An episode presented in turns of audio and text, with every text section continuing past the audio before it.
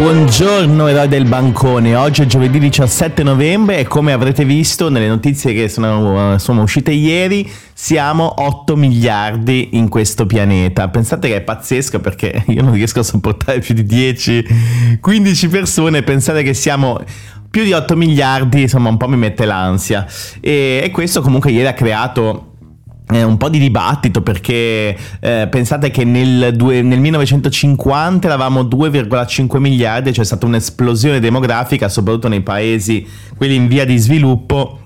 Ehm, per via appunto del, insomma, della, della, scienza, della tecnologia nella cura eh, delle malattie, nella, nella medicina che si è avanzata, però questo comunque crea dei forti interrogativi su quanto questo pianeta può avere risorse per, eh, dare, per sfamare eh, tutte queste persone. Si parla di appunto ancora un incremento esponenziale arrivare fino al 2030-2050. Quindi questo sarà l'interrogativo eh, che sarà una delle grandi sfide che dovremo affrontare, insomma, dovranno affrontare perché non penso che nel 2100 saremo ancora qui a parlare in questo podcast di come sostenere magari 10-12 miliardi di persone. Però eh, l'altra notizia bella è che ieri finalmente dopo mesi è partito il razzo Artemis 1 con tantissima tecnologia italiana dentro, che è il viaggio che riporterà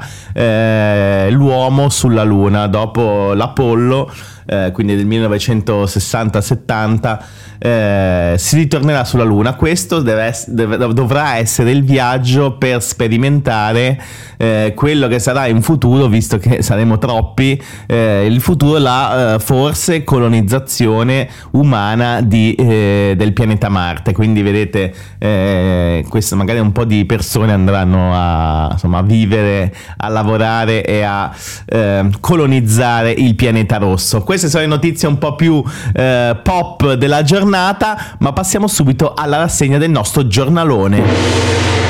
Bene, allora l'apertura è sul, su quello che è successo ieri, che insomma ha creato molta, molta angoscia, tensione e insomma il, si preannunciava come una crisi imminente. In realtà è missile in Polonia, cala la tensione. Gli Stati Uniti, il razzo è di Kiev, ma la responsabilità rimane di chi ha scatenato il conflitto. Zelensky insiste, è colpa di Putin.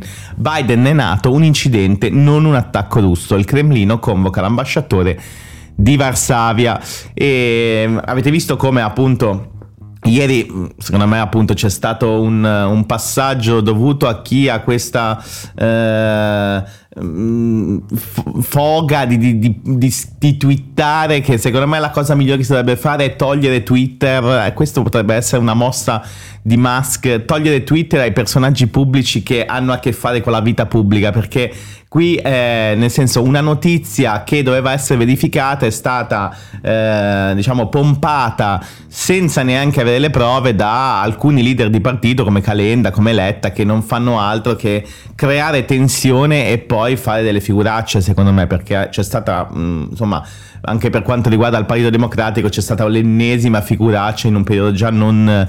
non non bello del, insomma, della sua vita politica di partito e ancora una volta si sta dimostrando come il partito che non vede l'ora quasi che ci sia la guerra perché purtroppo eh, l'immagine che dà, io conosco il PD, lo so che non, non è così, eh, però l'immagine che dà adesso è che quasi stiano aspettando che succeda qualcosa, cioè questa è l'immagine che ne dà al paese l'immagine che ha dato Letta ieri quando ha detto è, Calenda, noi siamo con la Polonia, siamo con la Polonia, ma ancora non si sapeva nulla di quello che eh, era successo ehm, eh, nella notte, cioè hanno letto un'agenzia e hanno subito tratto le conclusioni, quindi questo non si fa mai e vi invito sempre ad andare a leggere giornali come... Eh, eh, CNN, come Associated Press, insomma, dove ci sono notizie molto molto dettagliate, sempre aggiornate e anche mh, mm, nella maggior parte delle volte verificate più volte.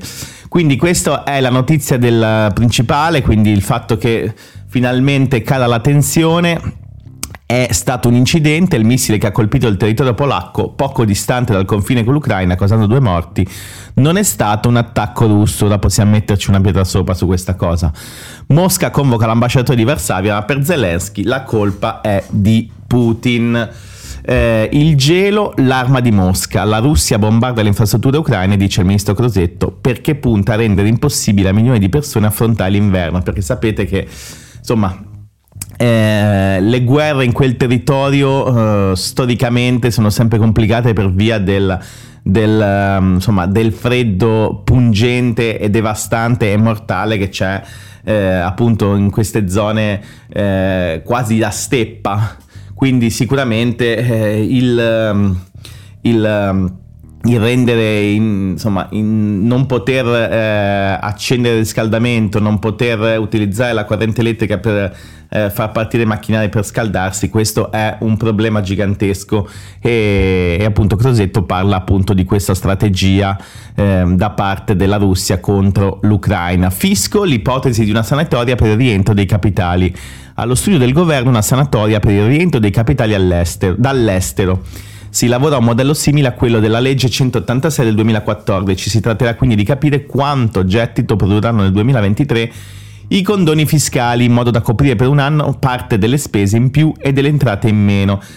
Questo è un po' il paradosso italiano, tutti parlano di legalità, di, di, di, di con lotta all'evasione fiscale, di, ehm, di tor- fare tornare i capitali facendo la spending review e poi alla fine tutti i governi, quasi tutti, hanno nelle ricette il condono fiscale. E quindi è il grande paradosso eh, dell'Italia su questo e, e, niente, non ce ne esce mai. Meloni vede Xi eh, con la Cina dialogo riaperto, un'ora di faccia a faccia tra la Premier Meloni e il presidente cinese Xi, al centro dell'incontro export e diritti umani, un bilaterale definito molto cordiale. Questa è la, la, grandissima frase fatta che c'è sempre nei dialoghi, sempre nei bilaterali di qualsiasi genere, sia che siano bilaterali in cui si tirano le pietre o che siano veramente bilaterali utili. Questa è la frase tipica della diplomazia italiana, al termine del quale è stato anche annunciato che presto Meloni sarà in visita a Pechino. Si è ribadito che la Cina è disposta a importare più prodotti italiani di alta qualità.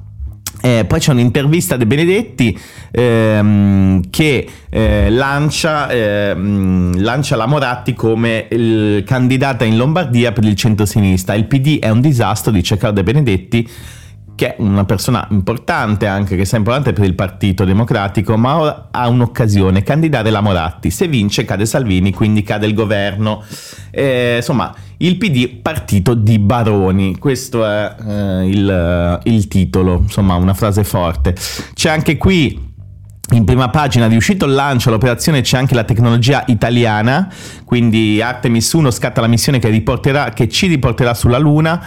Sì, perché prima ho detto di Artemis 1 che, portava, eh, che avrebbe portato le persone sulla Luna, insomma gli astronauti sulla Luna, in realtà ehm, non è che quella missione di ieri la porta sulla Luna, quella è stato il, l'inizio del progetto che ha portato su eh, un, uh, delle apparecchiature di tecnologia anche italiana che si chiama Orion 1 che permetterà di cominciare a ehm, portare avanti la missione che alla fine eh, in, insomma, in un lancio prossimo riporterà astronauti e itali- eh, sì, italiani e um, astronauti appunto sul, um, sul territorio lunare, sul suolo lunare.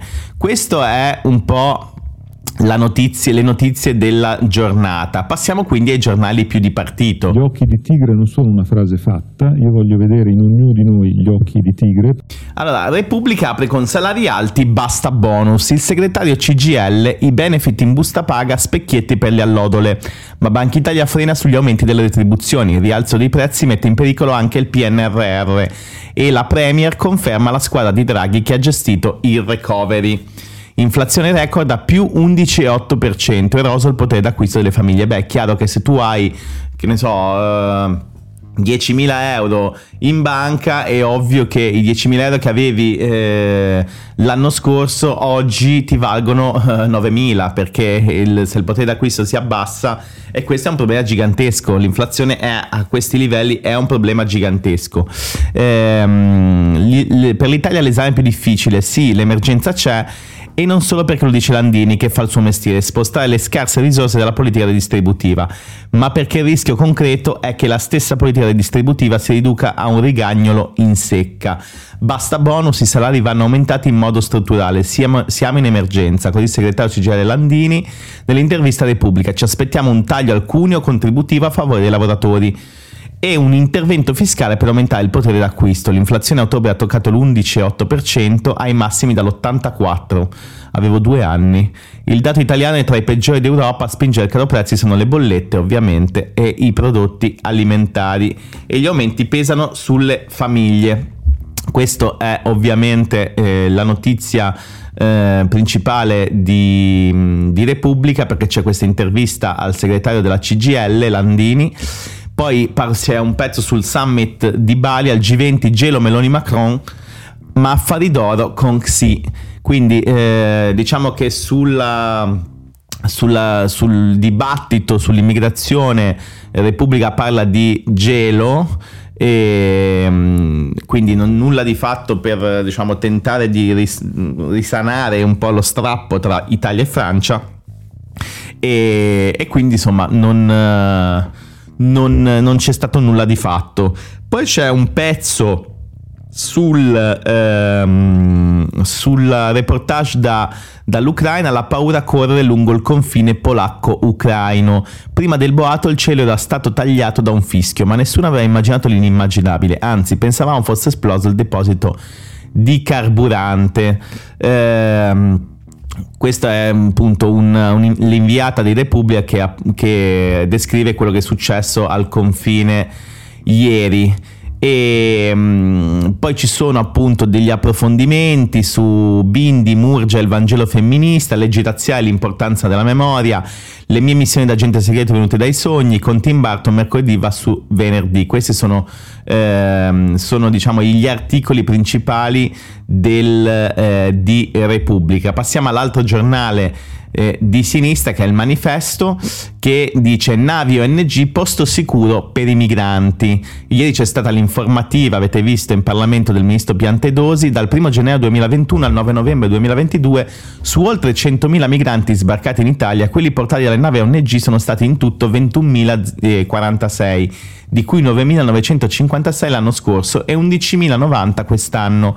Una percentuale bassissima che non impedisce però al ministro dell'interno Matteo Piantedosi di continuare a parlare delle navi umanitarie come pull factor fattori di attrazione per migranti e trafficanti di uomini. A fornire le cifre confermano la linea dura del governo Meloni contro chi opera soccorsi Mediter- nel Mediterraneo centrale. È stato lo stesso titolare dell'interno nell'informativa tenuta ieri alle Camere sul braccio di ferro avuto nei giorni scorsi con le quattro navi ONG in Italia non si entra illegalmente e la selezione di chi entra non la faranno i trafficanti, ha detto il ministro. Questa è eh, l'apertura del, ehm, del, manifesto e poi c'è una grande foto uh, The Day After, contrordine niente terza guerra mondiale. Il missile sulla Polonia da ucraino, gli USA restano calmi, dopo una notte d'ansia Mosca tornerà a bombardare i civili proprio come ieri. E il capo di Stato Maggiore americano Melley avverte difficile che Kiev liberi tutto il paese. Attenzione perché questa è una frase che è uscita ieri sera da un'agenzia ehm, ed è molto importante se leggete il significato. Quindi quello che leggo io è che gli USA stanno dicendo signori è inutile che eh, continuate a combattere, eh, noi insomma eh, a questo punto pensiamo che ci sia solo una soluzione, sia quella di trattare e mediare sul, sui territori. Questa potrebbe essere la lettura di questa frase, ecco, mi pare che sia molto eh, eloquente. Insomma, queste sono le notizie dei giornali di sinistra, passiamo ai giornali di destra. Sono il numero uno da sempre. Allora, il numero uno da sempre, nel suo giornale apre con la Nato scagiona Mosca in Polonia razzi ucraini, gli USA gelano Zelensky. E sì, perché Zelensky, insomma, era appena un po' come Letta e Calenda, appena vista la notizia, ha subito accusato eh, Mosca in maniera molto pesante e insomma eh, richiedeva l'intervento della Nato. Eh, in, appunto gli USA sono stati molto cauti e eh, avete visto come la notizia era comunque infondata. I tedeschi fanno i furmi, Berlino paga le ONG per invadere l'Italia. Questa è la notizia col titolo principale di, di, del giornale, la Germania finanzia una missione privata per il salvataggio in mare, ma poi i migranti rimangono a noi. Piantedosi detta la linea dura, aperture dalla UE. Altro che aiuta l'Italia, in Europa c'è chi, pron- chi è pronto a pagare le ONG per continuare a operare indisturbate nelle acque del Mediterraneo, senza preoccuparsi di rispondere della bandiera che battono le navi e senza invitare al rispetto delle procedure per evitare il caos a terra. Nel caso tedesco, reso noto dalla Bild, la questione è politica. Piantedosi detta la linea dura delle ONG e la UE apre timidamente. Ehm, questa è un po' il, insomma, l'apertura sempre sulla questione in difesa della linea di Piantedosi da parte del giornale e poi c'è anche l'attacco, insomma il giornale libero sono proprio eh, nemici numero uno di Saviano e eh, l'ipocrisia dello scrittore Saviano può dire ciò che vuole ma querela sempre chi lo critica. Queste è eh, insomma le due notizie principali del giornale. Passiamo a Libero. Attaccano la Meloni sulla figlia. La mamma dei comunisti è sempre incinta. I giornali di sinistra criticano il Premier. Il Premier, io dico la Premier, perché porta al vertice di Bali anche la sua bambina. Le presunte femministe la sfottono e lei le stronca. Come cresco Ginevra non è affar vostro. Posso dire che sono assolutamente d'accordo con la Meloni, perché eh, insomma mi pare che ormai si cerchino tutti argomenti ridicoli per eh, attaccare la Presidente del Consiglio su cose veramente private, e, insomma ci sono tantissime questioni da affrontare, eh, politiche, ma che veramente ehm, appunto ci siano degli attacchi da parte della sinistra su questo è veramente l'ennesimo scivolone e questo la fa crescere anche nei sondaggi, quindi sono anche eh, questioni che non hanno senso neanche a livello politico perché queste cose qua ehm, insomma gli italiani non, non, interessano, sono cose di nicchia, cose da radical chic che fanno salire ancora di più nei sondaggi eh, Giorgia Meloni. Quindi se quello è un modo per diciamo, attaccarla politicamente, insomma, secondo me non serve a nulla se non a farla crescere nei sondaggi. Questa è, è, l'apertura, c'è anche la lettera che ha scritto Giorgia Meloni ieri sul fatto che eh, come cresce sua figlia è un problema suo e non riguarda le persone. Eh, sono diciamo di fatto d'accordo su quello che ha detto, ehm, cioè in questo caso. Eh. Eh, l'accoglienza ha un limite e l'Italia non c'è più posto, c'è un punto del passaggio di Piantedosi che, eh, che appunto ha, ha, fatto l'informativa ieri, ma su questo ne abbiamo già parlato, poi c'è un pezzo su Saviano, Saviano chiede l'impunità ma querela i colleghi. Questo è, come vi dicevo, l'odio profondo che hanno il giornale e Libero contro eh, Saviano e anche qui eh, una pubblicità del Prostamol come ogni giorno. Passiamo quindi al giornale di Giuseppe Conte. Questo governo non lavora col favore delle tenebre. Ecco, e il Fatto Quotidiano titola, diciamo, etichetta come fake news le notizie ieri del missile, Zelensky accusa Mosca e chiede l'intervento diretto della Nato. Il missile russo è ucraino, guerra mondiale rinviata. Bellicisti in ritirata, politici e giornalisti già pronti all'attacco gelati da Biden e Stoltenberg. Sì, eh, ieri però il Fatto Quotidiano aveva aperto dicendo che erano rottami, quindi anche il Fatto Quotidiano insomma ha dato delle fake news, quindi in realtà non erano rottami, era proprio un missile che ehm, appunto a quanto sembra è, insomma, è stato un incidente, um, insomma un missile che è, ha sbagliato uh, la direzione di attacco, ecco.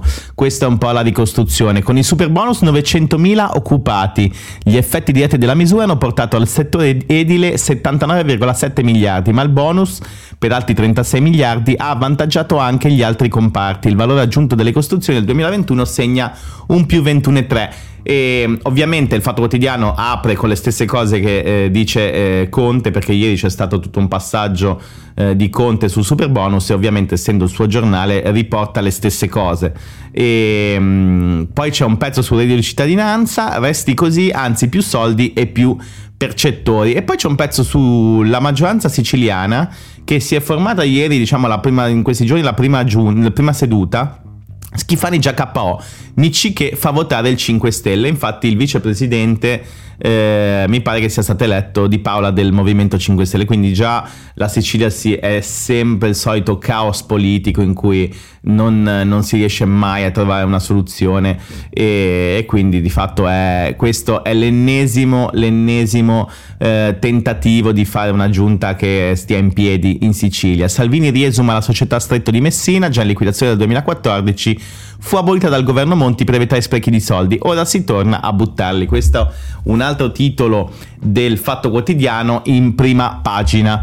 E mh, mm, passiamo quindi al giornale economico. Siamo molto delusi. Allora, anche il Sole 24 Ore apre sul super bonus, cessione dei crediti e sconti in fattura frazionati in 10 anni. L'obiettivo è sbloccare il mercato e favorire eh, chi non ha più spazi fiscali il nuovo regime applicabile alle operazioni perfezionate entro il 10 novembre scorso.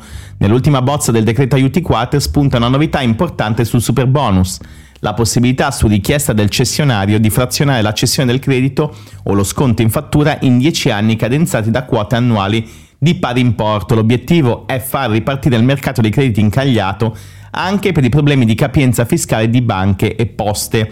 Con le regole attuali il credito va ceduto integralmente o per singola annualità a un acquirente che deve avere la possibilità di scontarlo dalle tasse. La possibilità di spacchettare queste somme alleggerisce le rate annuali che diventano più gestibili dagli istituti di credito. La rateizzazione decennale sarà applicabile su richiesta del cessionario a operazioni perfezionate entro il 10 novembre scorso. Questa è un'ipotesi perché poi deve passare al vaglio ovviamente delle Camere, un'ipotesi per cercare di eh, sbloccare i crediti incagliati eh, sul super bonus. Questo dovuto al fatto che eh, è una misura di questo tipo, non può essere cambiata ogni sei mesi perché sennò si inceppa tutto. Quindi ehm, di fatto questo è l'ennesimo tentativo per cercare di sbloccare la cessione del credito e, um, quattro emergenze in attesa di soluzioni della politica, Team, Ilva, Ita e Lukoil. Queste sono grandi società in crisi o comunque in attesa di una soluzione perché sono incagliate anche loro e quindi sono eh, all'attenzione del governo per una soluzione immediata di eh, appunto, sviluppo industriale. BTP Italia, un boom da 7,3 miliardi. Avete visto quanto... Ehm, quanto è stato un successo il BTP segno che comunque c'è eh, insomma la fiducia, nel, la fiducia nel, nello Stato italiano da parte di, dei privati singoli cittadini comunque è importante il rendimento del titolo decennale torna sotto il 4% spread giù a 193 punti è arrivata a 7,2 miliardi la raccolta di BTP nei tre giorni di collocamento dedicati ai piccoli risparmiatori con oltre 255.000 contratti di sottoscrizione. È la seconda partecipazione di sempre, dopo il BTP di record del 2020, quindi quello della pandemia. E insomma, quindi vuol dire che c'è comunque fiducia nel, nello Stato italiano e i piccoli risparmiatori vogliono eh, investire e dare una mano, an- complice anche i rendimenti che sono buoni eh, e quindi questo è comunque un, una raccolta di fondi eh, per il pubblico insomma notevole, importante, che è un bel segnale anche ehm, per quanto riguarda la fiducia che si ha verso eh, lo Stato italiano. E, um, queste sono un po' le notizie, poi c'è una questione vertice Meloni Sci, la Cina aumenterà l'import dei prodotti made in Italy, made in Italy non si può dire, eh, dei prodotti in Italia, quindi questo è un po', eh, poi ci sono diversi approfondimenti sempre interessanti. Ah, la cedolare secca sugli affitti verrà estesa anche ai negozi. Questa Un'altra eh, novità che potrebbe essere nella legge di bilancio o nel, eh, nel quater, la cedolare secca potrà essere applicata anche alle locazioni dei negozi con aliquota del 21%. Altre novità, questo eh, lo trovate tutto l'approfondimenti sul Sole 24 ore. A questo punto io vi lascio, vi abbraccio, vi saluto e ci sentiamo domani con una nuova battrassegna. Ciao!